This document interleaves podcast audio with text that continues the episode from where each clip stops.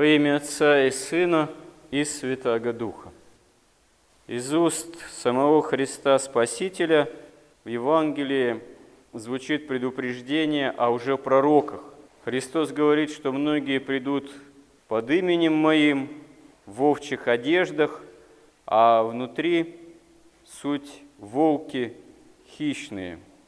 И Господь говорит, что узнать уже пророков можно по делам их, потому что не собирают стерни виноград, и плод добрый, он явлен бывает только на добром древе, а плод негодный, злой, терния, он произрастает на худом древе, которое, если непригодно человеку, если действительно принимать, развивать вот эту аналогию с культурой растительной, которая, конечно же, подразумевается не любое там дерево где-нибудь в лесу, а то, что окультурено человеком, то понятно, что если человек вкладывает какие-то усилия, взращивает сад, возделывает виноградник, но не получает от этого доброго плода, то, разумеется, такое древо или такая лоза, она не нужна человеку. И как здесь в Евангелии Господь говорит, такое древо посекают, срубают, вметают в огонь. И, казалось бы, это должно быть понятно совершенно. Часто евангельские притчи, которые сам Господь приводит, они в качестве какого-то пояснения, иллюстрации содержат в себе примеры самые элементарные из обыденной жизни человека, которые, в общем-то, всякому человеку понятны. В этих притчах нет какой-то высокой богословской, философской терминологии. терминологии. Как раз-таки эти образы, они могут быть восприняты любым человеком и, в общем-то, даже в любые времена и в любой почти местности. Ну, за редким исключением, бывали такие эпизоды, когда миссионеры где-нибудь на крайнем севере, где нет никаких там овец, винограда, вот, им приходилось другие образы брать, применять, стараться, чтобы донести до народов, которые не видели ни винограда, там, ни овча, вот, брать примеры там, как типа маленький какой-нибудь тюлень вот, вместо агнца, ну и так далее. Но, в общем-то, это такие исключительные ситуации, которые подразумевают, что и в такой исключительности можно найти тот или иной образ, понятный и человеку, который выпал из какой-то такой более традиционной южной культуры, чтобы донести смысл евангельский. Но проблема не в том, чтобы подыскать соответствующие образы и терминологию под людей или народы, которые жили и живут в несколько иных условиях, чем это свойственно древней, там, ну, средиземноморской, более такой южной культуре. А проблема в том, что совершенно очевидные вещи, порой человеком, пораженным грехом, не воспринимаются очевидным образом. Почему все равно те или иные секты, и наши доморощенные, а чаще пришедшие с Запада, там какие-нибудь свидетели Иеговы, ну, к примеру, они оказываются так популярны. Почему они так легко на некоторых людей способны воздействовать, заманивая в собственные сети? А из-за греховной ослепленности самого человека.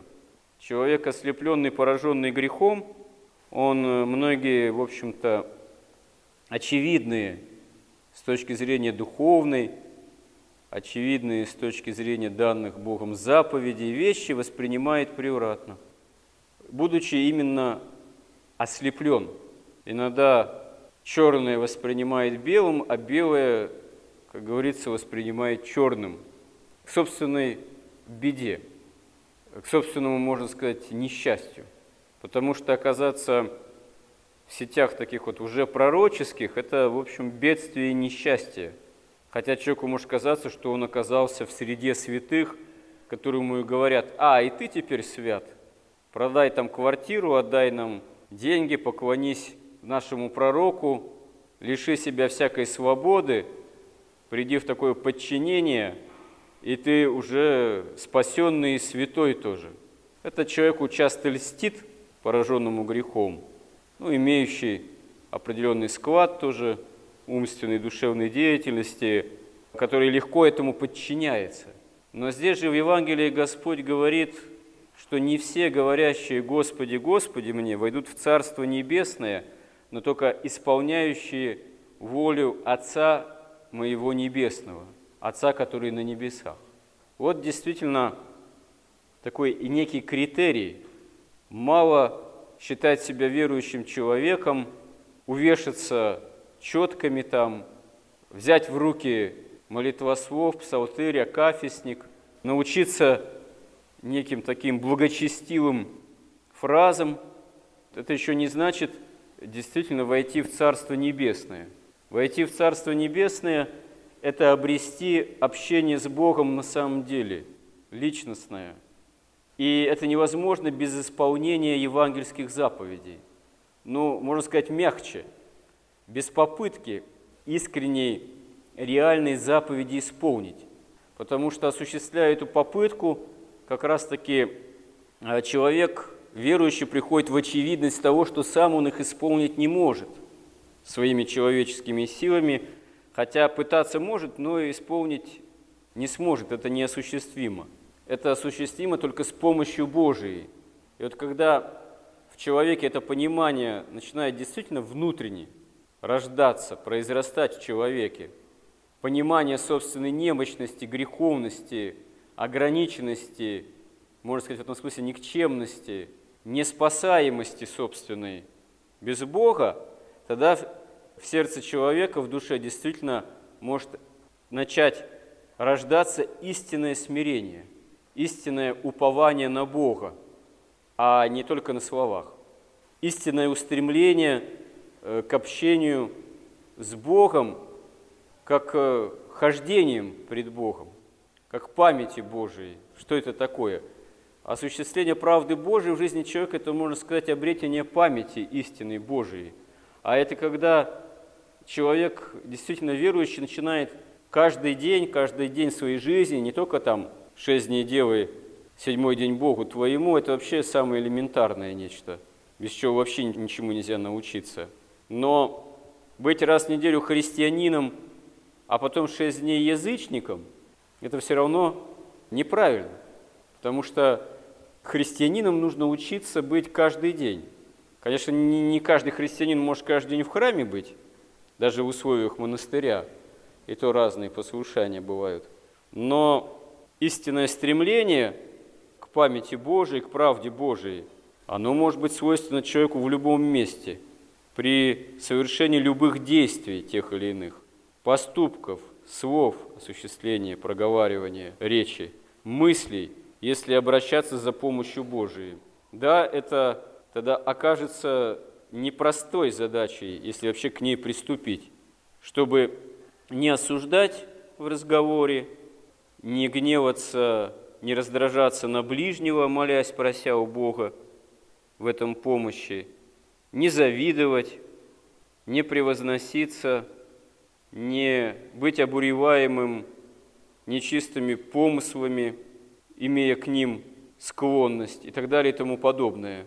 Когда, несмотря на всю вот эту обуреваемость, нападение страстей изнутри человека, через что и дьявол на нас нападает, есть сама жажда борьбы с этим, и молитва на это и направлена, чтобы призывать помощь Божию на удаление от этих страстей и одновременно на осуществление каких-то начатков жертвенной любви, такой деятельности, следование не только своей правде, своим желаниям, своим похотям, своим каким-то представлениям, а следование именно тому, что от нас ждет Бог, и при этом иметь желание понять, что от нас ждет Бог, и как при этом еще научиться ближнего любить как самого себя.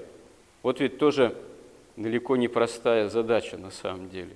И вот когда это есть, в жизни человека такая задача нами, если будет ставиться Христа ради, тогда в нашей жизни появится одно из самых главных. Это именно очевидность веры, очевидность самого Евангелия, очевидность истины во Христе и возможности спасения. Тогда никакие уже пророки, никакие уже учения, никакие такие именно мысленные или чувственные соблазны, пусть они нас и нападают, они не смогут нами обладать, они не смогут нас подчинить, потому что мы будем вооружены самым главным – истиной, помощью Божией во Христе, спасительной помощью для Царства Небесного. Помоги нам в этом, Господи. Аминь.